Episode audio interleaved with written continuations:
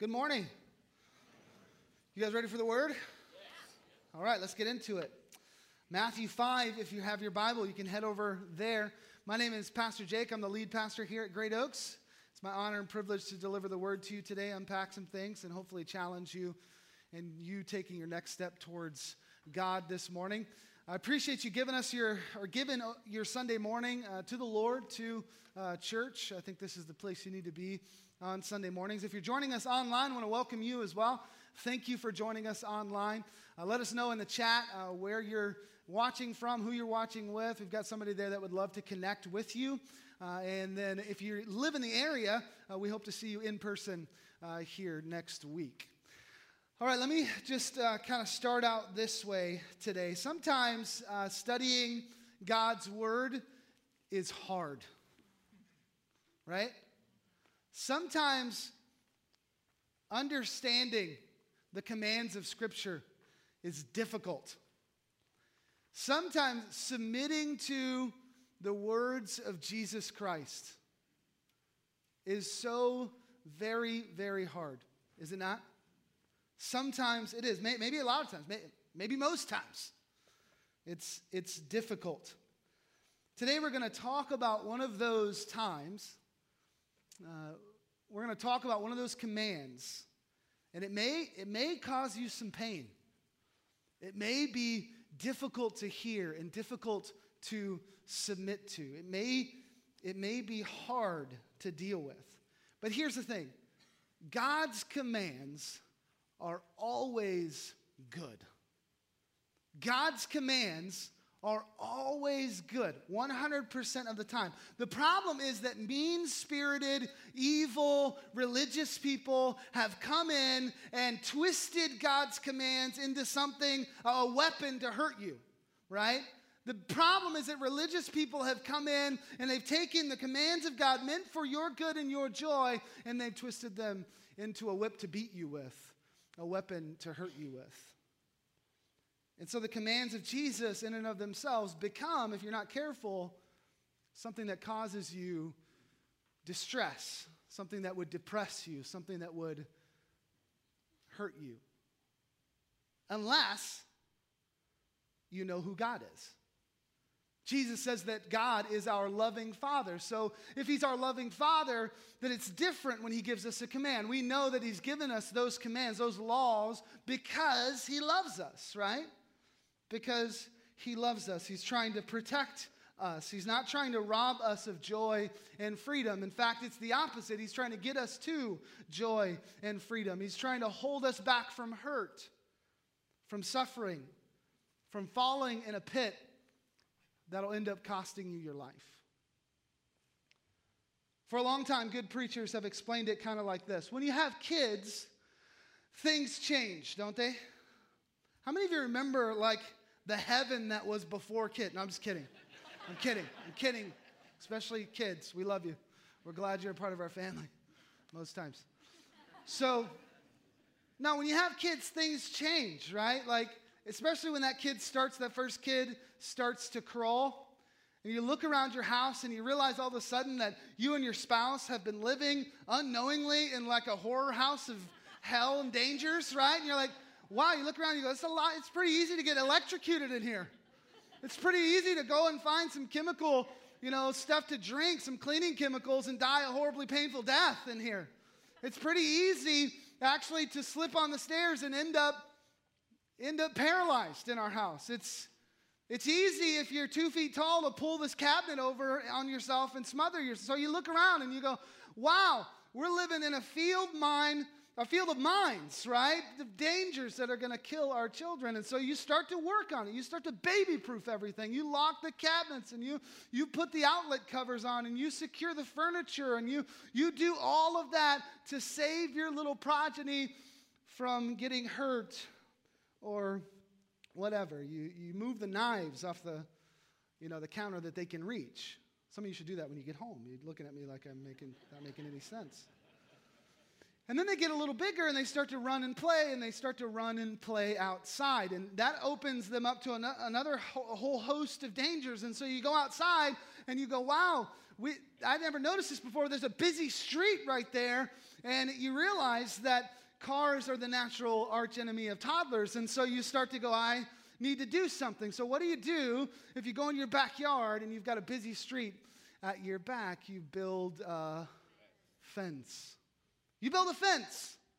Not to imprison your children, not to hold them back, but to protect them from the dangers that are on the other side of the fence. And you go, you t- tell your kids, enjoy the yard.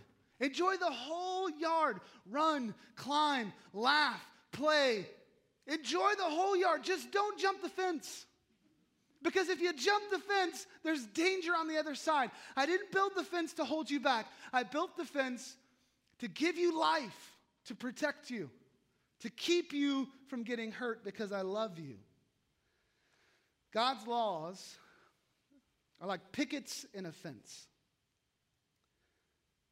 They're to protect us from dangers on the outside. This is God just trying to keep his kids safe from the street, safe from getting hurt by Satan and sin. And so, God, what God would tell us is you got the whole yard. Enjoy the whole yard. I'll give you my Holy Spirit to lead you and guide you. Laugh, jump, climb, play. Enjoy your freedom. Just don't jump the fence because there's no joy on the other side of the fence. Just trust me. Just trust me. That's what God's laws are because He's a good and loving Father. What happens though is that religious people come in and they go, hey, that, that fence looks really good of God's laws, and He doesn't want us to jump that fence. So, you know what we should do? We should build another fence inside a little bit, maybe a little bit higher, so that there's no chance of us ever jumping over the fence of God's laws. We'll build another fence inside a little bit. And then that's all fine and good, but then someone else comes that's more religious and they go, hey, that second fence is great. But I think we should build a third fence, a little, ho- little higher, a little taller than that second fence, just to make sure that we never get even close to hopping the fence of God's laws. And that happens over and over and over until you don't have a fence in a yard anymore. You have a prison. And God's kids can't run out and play. Listen to me very carefully, beloved. I'm not here to beat you up. I'm not here to cause you pain. I'm not here to put you in a prison. The words of Jesus that we're going to dive into today in Matthew 5, they're not here to hurt you, to chain you up. It's the opposite. They're here to help you, here to give you life. A loving father telling his children some pitfalls to avoid. A dad building a fence to keep his kids safe from the street. And you might be able to kind of nod your head and go, yeah, that makes sense. Amen. Yeah, God's laws are like a fence. They're to protect us. That makes sense. But what if that law, that command, is one that's going to cause you heartache? What if following the command that you're looking at from Jesus is actually going to cause hurt in someone you love? What if it's one that's just not the way you're living your life. And it's going to be difficult to change. What then?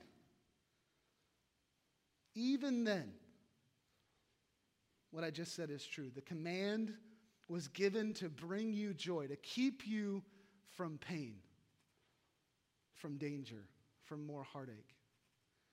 So that means that no matter what the immediate fallout is, it's always better in the long run to follow God's commands. Does that make sense? So here's what I'm pretty sure of. I'm pretty sure you didn't wake up this morning, turn to your spouse, and say, You know what I hope he talks about? Divorce. Man, it'd be great if he talked about divorce today. Gosh, I always wanted to go to a church that talks about divorce. I don't think anybody woke up and said that. Did, did anybody wake up and say that this morning? I was just going to scream, liar, if you, wrote, if you raised your hand. No, no, you didn't. You didn't do that. But we're in a series called Red Letters, where we're looking at the red letters of Jesus and the Sermon on the Mount. The Sermon on the Mount is the longest collection, uninterrupted collection of Jesus' words found in the Bible. And traditionally, Bibles uh, mark Jesus' words in red to, to help them stand apart. And so we're in this series on the Sermon on the Mount where Jesus is kind of having a family meeting and he's talking uh, to the people who want to follow him. And he's saying, Don't be like them. Don't be like the Gentiles. Don't be like the world. Don't be like the Pharisees or the Jews. He's going, This is what it looks like to be a follower. This is what it looks like to be one of mine. And in this huge sermon about what it looks like to be a part of Jesus' family, Jesus talks about divorce. So today we will too. Because I figure if Jesus talked about it, we should too. We should too.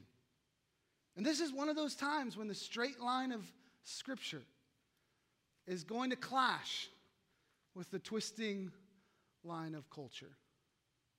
This is one of those times when what the Bible says is going to come at odds with what is just about universally accepted out in the world. It's going to come at odds against it.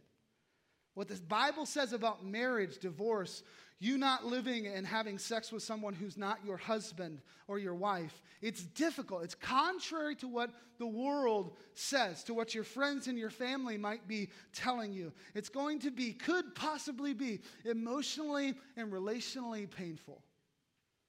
And yet, it's said by a God who loves you and wants to keep you safe from danger, wants to keep you safe from hurt. So you're going to have a decision to make today.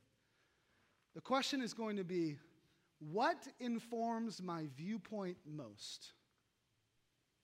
What most people say? Majority? What that one person I respect said? What culture says. What, what informs my viewpoint most? Is it, is it my own experience, my own thoughts, my own study? Or is it the Bible?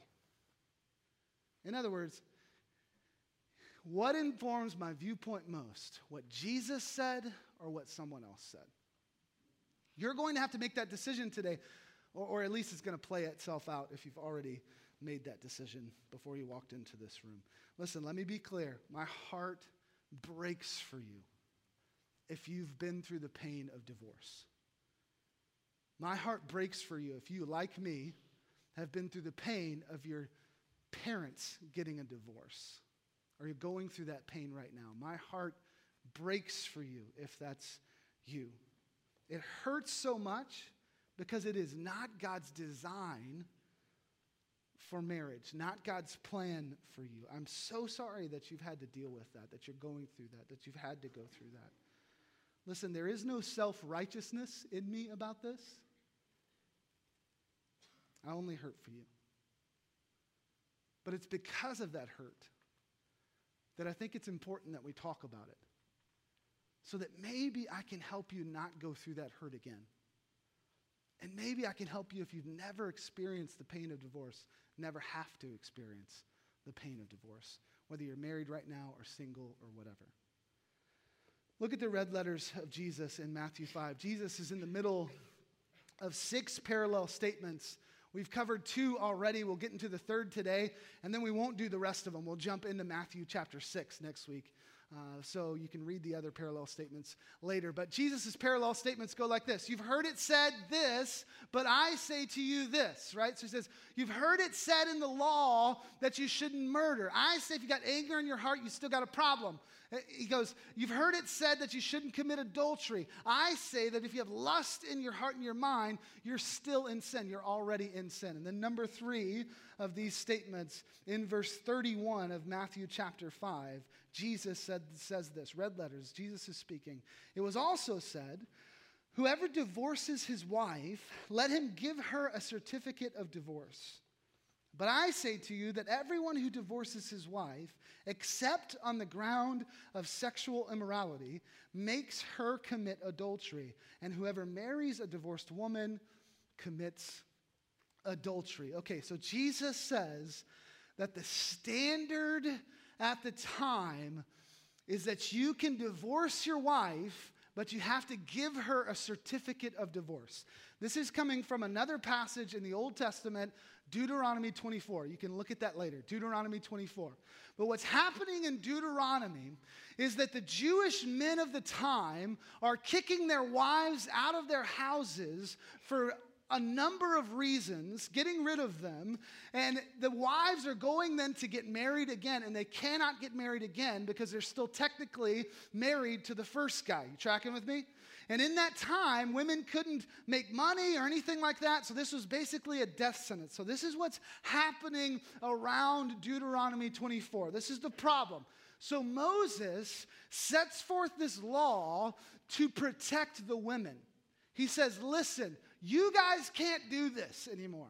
You can't just kick your wives out and then not let them remarry. If you're going to divorce your wife, you need to issue to her a certificate of divorce so that she can remarry and she's not on the street, right? She doesn't die, okay? So this is a big deal. And then also, he says, as he's issuing forth this law in Deuteronomy 24, Moses says, you also can't just divorce like willy nilly, right? You can't just divorce for no reason. You have to have a reason. You have to have a reason. And he uses the word in English in indecency. Moses didn't speak English. I mean, that it's translated into English. You tracking with me? All right. Translated into English as indecency. And so he says, you have to, there has to be this indecency in her before you can get a divorce, okay? And over the centuries leading up to Jesus coming to earth in bodily form, there had been this debate about what Moses meant by this idea of indecency. In other words, what can a divorce happen because? What are good, right, lawful grounds for divorce? There was this debate. What does he mean by indecency? On this side, we had people, they had people in camps and ways of thought that said that divorce could only happen if there was sexual immorality, that indecency meant literally sexual immorality, adultery.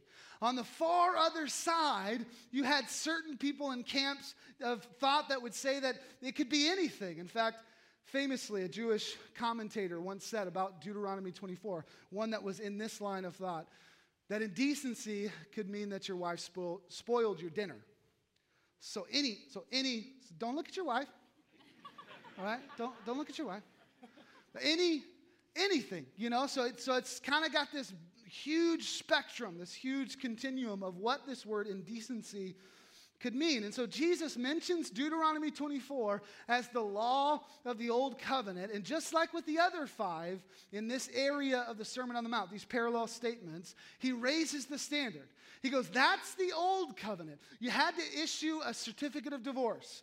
But here's the new covenant anyone who divorces their wife for any reason other than sexual immorality and marries again commits adultery. And they cause their wife to commit adultery as well. So, in effect, Jesus settles this centuries old Jewish debate about what the word indecency meant in the divorce law of Deuteronomy 24. He settled the debate about what is a legitimate grounds for, the, for divorce. Now, that's all Jesus said about divorce in the Sermon on the Mount, but it's not all he said about divorce. So I want to show you another passage where Jesus talks about divorce, another red letter passage, still in Matthew, but Matthew 19. In this passage, the Pharisees come up and they ask him a question, and it's a question that I've heard many times in different ways, different times, different ways. Uh, it's a question that a lot of Christians ask, and so I think you'll. It's good that some questions that we have, some other people already asked, Jesus answered them. That's pretty good, right? So, Matthew 19, starting in verse 3. And Pharisees came up to him, Jesus, and tested him by saying, Is it lawful to divorce one's wife for any cause? Another way to say that in our vernacular is, Is it okay to get a divorce? You Ever heard that question? Is it okay to get a divorce? Jesus answered, Have you not read that he who created them from the beginning made them male and female, and said, Therefore, a man shall leave his father and his mother and hold fast to his wife, and the two shall become one flesh? So they are no longer two, but one flesh. What therefore God has joined together, let not man separate. Let's pause there for a second. You've probably heard that last verse said this way What God has joined together, let no man put asunder. You ever heard that in a wedding or something like that? Just in case you got lost in the reading there. A guy walked up to Jesus from the Pharisees and he goes, Is it lawful to divorce your wife for any cause? Now, you know now, based on what we just talked about, about the debate over Deuteronomy 24, why this guy is asking it that way, right? Any cause. Is there, can, can I divorce for any reason? Like spoiled dinner? Like what's the, what's the line here? Can I divorce for any cause? And Jesus answered, no. No, it's not lawful. He quotes Genesis, makes the point that when one man and one woman get married, they are joined together not by human power, but it's God who puts them together. God's the one that joins one man, one woman in marriage. One man, one woman, one time, one flesh. That's the way it's supposed to go. And so Jesus goes, How, how are you going to split up something that's one flesh? Like if you cut yourself in half, how would that work? You die, right? It's impossible. So Jesus goes, No, that's no, they're one flesh. You can't do it. Jesus very clearly here says, no, it is not lawful to divorce your wife. Now, you probably have questions, right? What about this? What about that situation? What about, but what about totally natural? Totally natural to ask those questions. In fact, the Pharisees ask a follow up question here. Verse 7 They said to him, why then did Moses command one to give a certificate of divorce and send her away? So now they're, hey, you just mentioned, you know, earlier we heard you talk about this, you know, this Old Testament law. Don't you know the Old Testament law, Jesus? Like, Moses said it was all right, just had to issue a certificate of divorce. Verse 8 Jesus said to them, Because of your hardness of heart, Moses allowed you to divorce your wives. But from the beginning, it was not so. And I say to you, Whoever divorces his wife, except for sexual immorality, and marries another, commits adultery. Hard to get clearer than that. Red letters, Jesus speaking. He says, You were allowed to divorce because of your sin. That was not God's design from the beginning. One man, one woman, one time. That was God's design. So if you divorce for any reason, let me be clear, Jesus said, if you divorce for any reason other than sexual immorality and marry someone else, you commit adultery. Because you're going outside of God's design for marriage. Okay. Three quick points of clarification here. The first one is 1 Corinthians 7. You can look at that later. 1 Corinthians 7 seems to give another justifiable biblical reason, grounds for divorce, and that is that a non believing spouse bails on the marriage. Now, since the Bible is very clear that a, a believer should not be married to a non believer, the only way this makes sense is if you gave your life to Jesus after you got married, right? So you give your life to Jesus after you get married. Your spouse wants nothing to do with that, and they bail. 1 Corinthians 7 says that you are free to get a divorce and then get remarried, okay? So 1 Corinthians 7 is the first clarification. You can check that out later. The second is that just because it's permissible doesn't mean that you have to do it, right? Just because it's permissible, like like just because it's allowed doesn't mean you should do it. Like you, you're allowed to eat 42 donuts in a day, but maybe you shouldn't, right? Like you're allowed to do that. The Bible says all things are permissible, but not all things are beneficial. So you got to think through that, right? Should I eat the 42nd donut or not? You have to decide. I say go for it but maybe maybe you shouldn't okay? Maybe you shouldn't. So you read the bible and you decide what is what are the biblical grounds for divorce? Like what makes sense? What is jesus saying about that? You read the bible you decide what that is. By the way in my reading of the bible there's only two two biblical grounds for divorce okay? I just mentioned them. And so you read the bible you say there's three there's four there's five there's ten you read the bible and you decide what is a biblical grounds for divorce, but that doesn't mean you have to get a divorce if that happens. Are you tracking with me? So, with sexual immorality, If somebody cheats on somebody else, if your spouse cheats on you, you may have a grounds for divorce, but you don't have to get a divorce at that point. You don't have to do that. You may have grounds for it after you've done everything to forgive, restore, move forward. But you don't have to. Some people in that situation decide we're not going to get a divorce. We're going to work through this. We're going to forgive. We're going to move on. We're going to believe God to bring things back to. Those are godly people that do that. Those are godly people. It takes a long time. It takes the adulterer to earnestly repent and the spouse to earnestly forgive. It takes a lot of tears and time. I've seen couples make it through adultery, and I'm convinced that that would be God's, that would be Jesus' preference for you. Third quick clarification. Noticeably absent, if we're making a list of biblical grounds for divorce, noticeably, noticeably absent is instances of abuse. Noticeably absent is abuse. And so the Bible talks about abuse, speaks out against abuse, um, speaks out against violence. It just doesn't tie it together with divorce in those cases. So here's what I would say if you're being abused by your spouse, you need to get yourself out of that situation. You need to get you and your kids out of that situation. You need to turn him or her in. You need to get yourself safe from your abuser. You need to go get help. You need to make a change. I do not believe that the Bible is saying that if you're abused, but they're not sexually immoral, they're not committing adultery, that you should stay in the marriage and just continue to be abused. That's not what I'm saying, and that's not what I believe. If you're being abused, you need to get out of that situation. Come talk to one of our pastors. We'll try to do everything we can to help you get out of that situation. And if you're the abuser, you're listening online or you're here in this room, and you're the abuser, I'll be honest, I don't have a lot of grace or patience for you. But in this moment of clarity, when you're sober, when you can realize that what you're doing behind closed doors at home is wicked and evil, make a change, make a decision. Leave the house until you can guarantee your wife and your kids' safety in your presence. Go get help. Don't go back into that house until you're sure they'll be safe. Come talk to one of us as pastors. We will help you. We will try to help you as much as we can. Everybody clear on those three clarifications about divorce and the grounds for divorce?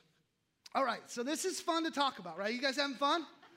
I mean, this is a great, thanks Jesus for talking about this in Matthew 5, so I had to preach on it. This is awesome. So, divorce is super fun to talk about. I get that. Let me wrap up by saying three things to three different groups of people here. I want to talk to non married people, I want to talk to married people, and I want to talk for a moment to divorced people. So, those three groups. So, to you single people who are looking to get married, you want to get married, I want you to hear this. The weight of this whole biblical marriage, sanctity of marriage, God's design for marriage, the weight of this whole thing falls before the wedding day.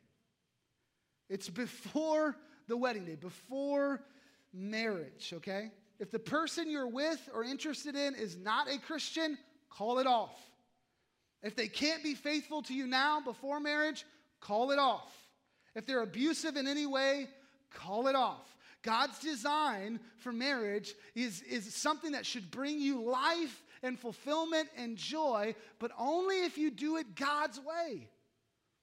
If you do it the way He designed it to be one man, one woman, one time for your joy, for your good. So don't be deceived. If he's like this now, he'll be like this after you get married. If she's not a Christian now, she is not a candidate for you to marry. It's that cut and dry. I'm pleading with you. Don't do it. Don't do it. Listen to the wisdom of God, the God who loves you and created both you and them. Divorce is devastating. The whole life that you'd envisioned comes crashing down. The whole thing is horrible for you and for the kids that God would have given you to shepherd by that time. It's painful. Sin leads to death, the sin of divorce leads to the murder of a marriage. It's painful. So, non married people looking to be married, do it right. C- come and talk to us. Talk to a pastor or someone you feel has a God honoring marriage, someone who's doing it right. Bring this guy or this girl in. Do premarital counseling to make sure everything's on the up and up, everything's the way it should be. Don't lie, don't deceive, d- don't have sex before marriage, don't move in with this person. If you're already moved in with this person, move out. I got a little excited on that one. move out. Move out. Do it God's way. Do it God's way. Now I want to talk to group number two, you married people. Because the question becomes for us, those of us who are married, how do I keep from getting a divorce, right? Like, how do I, okay, I know divorce is bad. Thanks, Pastor Jake. Like, I had no idea. Divorce is bad. Okay. Now, how do I do that? How do I keep from getting a divorce? And there was this massive study done not too long ago by a guy named Bradford Wilcox. And the study said that if you're a Christian, and you do these three things, there are three things the study found that if you do these three things, it, it lessens the, the, the chance, the potential for divorce by 50%. So it's not, it's not a guaranteed thing, but in this study, this massive study, they go, okay, this cuts the divorce rate in Christian families and Christian marriages by half, okay? By half. So these are three things I heard mentioned in a sermon by another pastor, and I think they're right on. Here they are very quickly. Number one, go to church together every week. Go to church together every week. Husband and wife going to, part of, plugged into the same community of faith, the same church. This allows you to be under teaching, under encouragement, under accountability, the same way, hearing the same things at the same time in community. Seeing positive examples, seeing negative examples together, right? Encouragement for being obedient, discouragement from becoming disobedient Go to church together. And don't just go to church, don't just show up, but plug yourselves into a local church, the same local church. Serve together. Go to life group together. Make friends. Go out to eat with other God loving couples. Plug yourself in. Go to church together. Number two, believe the same things about God. So the study is showing these are the things, if these three things are happening, these marriages are half as likely to get a divorce. Go to church together, believe the same things about God. This means you believe the same things about who God is, who Jesus is, and what, what the biblical roles for marriage are, what marriage looks like based on the Bible. You agree on those things. Listen, it's great if you both like the same things. It's great if you both like bike riding and TLC fixer upper shows and cage free chicken. That's awesome. I'm super pumped that you like those things. But none of that matters. I like my chickens caged, but none of that matters if you don't both believe the same things about God. Like my wife Erin and I are very different in our personality and what we like to do and, and all of that. We're very different. But we believe the same things about God, and I thank God for that. Because I'd much rather base my marriage on that than our shared love for basket weaving, fishing, and guacamole, right? Those things are great, but they don't, they don't help your marriage, really. All right. Go to church together, believe the same things about God. Number three, practice your faith at home. So the question becomes is this Jesus thing just a church thing or is it a home thing too? Do you read the Bible together? And that's a yes or no question. Do you read the Bible together? Do you read it to your kids? Do you pray together as a couple? Do you read Christian books together? Do you talk about what God is doing in your life, what God is teaching you? At home, is, are these things happening at home or not? Because this is, this is key. It's not easy, but that's where it really matters. So, Based on this study, if you do these three things, your chance at divorce goes down, way down, 50%. It's kind of a big deal. And it's not just about you not getting divorced, but I believe if you do these things, if you set your life up this way, that you have a higher potential, higher chance of having joy and fulfillment and peace in your marriage, in all areas of your marriage. Are you tracking with me? And this is good news because this study proves that God's way still works. Isn't that good? That's good news, isn't it? It's not a secret. Yeah, we get excited for God's way working. Come on. Yeah, it's not a secret. This is good news. It's not a secret. It's not like, oh, God hid this secret of how to do marriage. It's in the Bible. There's a lot of it in there. It's not a secret. God's way still works. So that's to you, married people, or us married people. I'm with you. All right, I said I wanted to talk to three groups as we close single people, married people. And now, statistically, about half of you have already been divorced. So if you've if you didn't do it right in the beginning, you're not doing it right now, or you've already been divorced and remarried, remarried or you're, you're living with someone who's not your, your husband or your wife or whatever, I want you to hear that there is grace. That there is grace.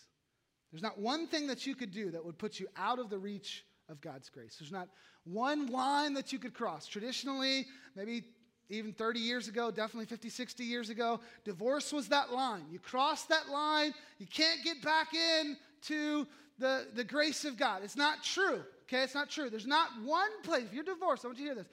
There's not one place that you could go, one thing that you could do that would put you out of the reach of God's love for you and God's grace for you. Isn't that good news? So that's that. I want you to hear that. Grace, there is grace here. He has made a way for you to be reconciled and restored. And that goes for your relationship with your husband or your wife and for your relationship uh, with Him. There is not a place you can go that He cannot reach. But one of my favorite authors and speakers uh, says this all the time. Um, I think it's important for us to understand.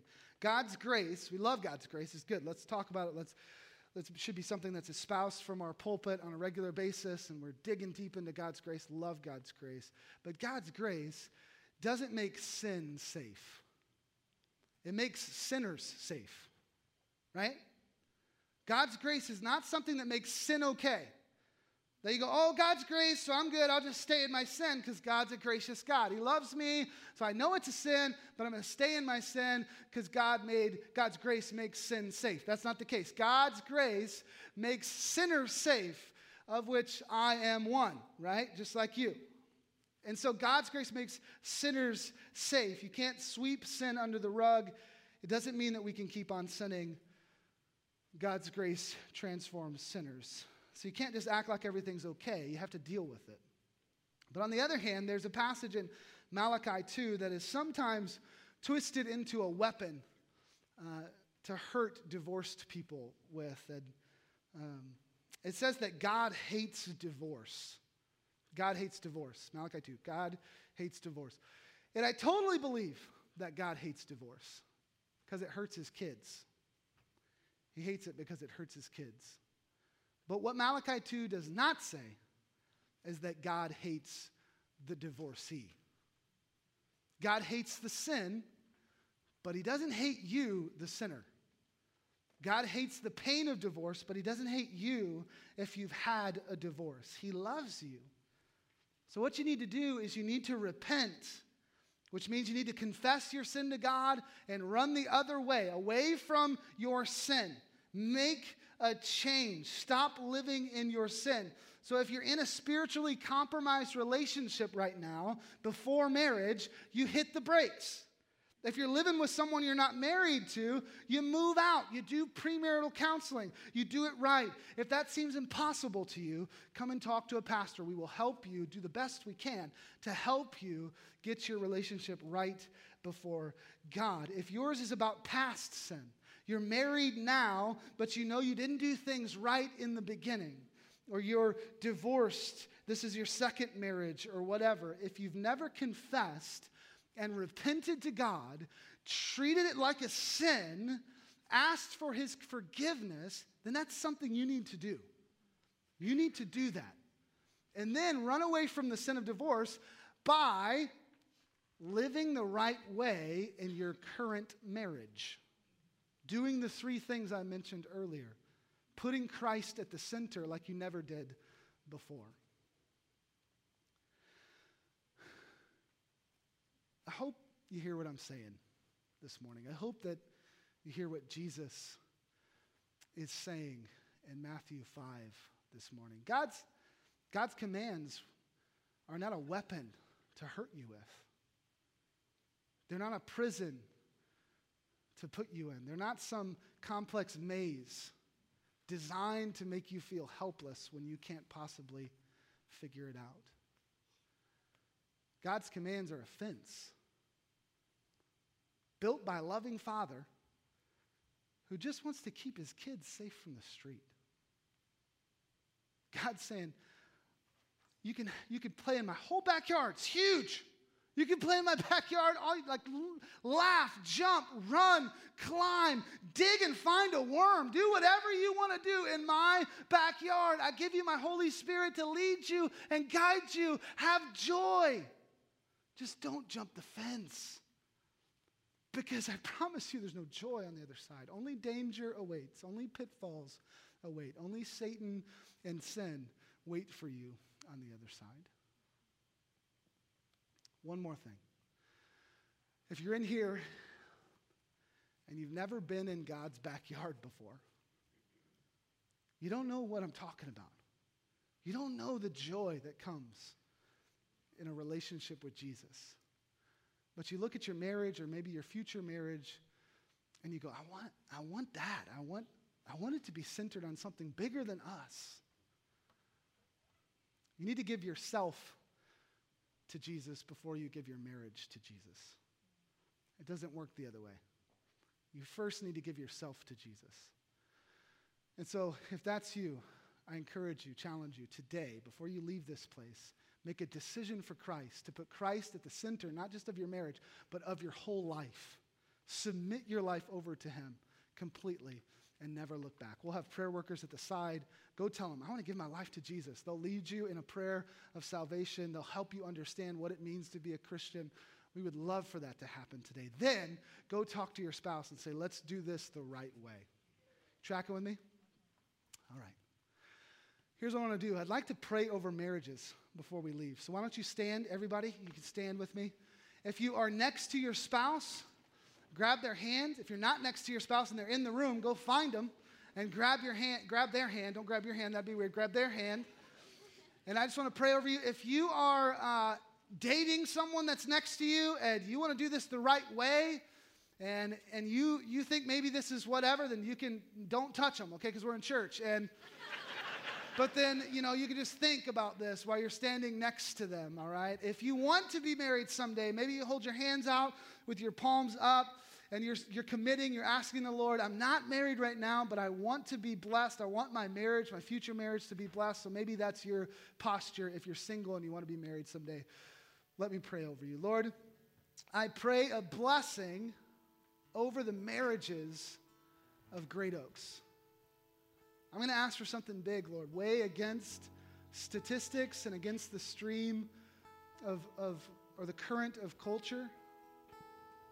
I'm going to ask for something big because you're a big God. I pray that Great Oaks Community Church is a divorce free zone. God, that you would put your hedge of protection around us, that your fence would hold strong, and that we as your children would trust you as our loving Father and not even try to jump the fence. I pray, God, that you would help us to live our faith out at home instead of just at church. God, marriages in here, I pray that they are centered on you and forever, always trying to be even more centered on you, looking for ways to exalt you in them. So I pray a blessing over these marriages. May not one marriage represented in this room end in divorce. For those in here who are not yet married, I pray, God, that this would be a wake up call for them to put a lot of weight and responsibility on who they choose as a mate, who they choose as a husband or a wife. That they would not look at anything else but your word to make that decision. That nothing in culture or in feelings or emotions would trump what you say in your word about who they should marry and what a godly husband and a godly wife looks like. I pray for those in this room that are in sin right now. I've tried to be loving, I've tried to be grace filled. I pray, God, that they would heal, hear that. And yet, on the other side, Lord, I pray that they wouldn't be able to leave here and just sweep it under the rug like sin is all of a sudden safe. They would feel your conviction and they would do everything they could possibly do to run away from that sin and honor you with every piece of their lives. We love you, Jesus. We ask for these impossible things because you are an impossible God. In Jesus' name, everybody said, Amen. Here's my prayer for you before you leave. Uh, we're going to sing a song. Would love for you to stay and sing with us. Prayer workers on the side that would love to pray for you. You can go pray as a married couple. Say, hey, we just want to commit to these three things we talked about and, and get some prayer that way. But here's my prayer for you.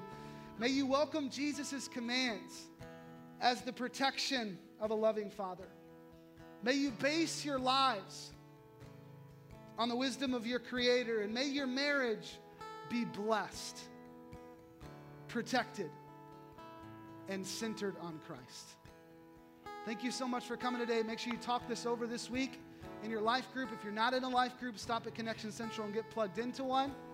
And as always, my challenge to you is to not let this stop with you, but to go forth here and make disciples. Just like you've been helped to take your next step towards God, so help others take their next step towards God. Be Jesus followers who make and disciple other Jesus followers. I'll see you next week for week four of our Red Letter series.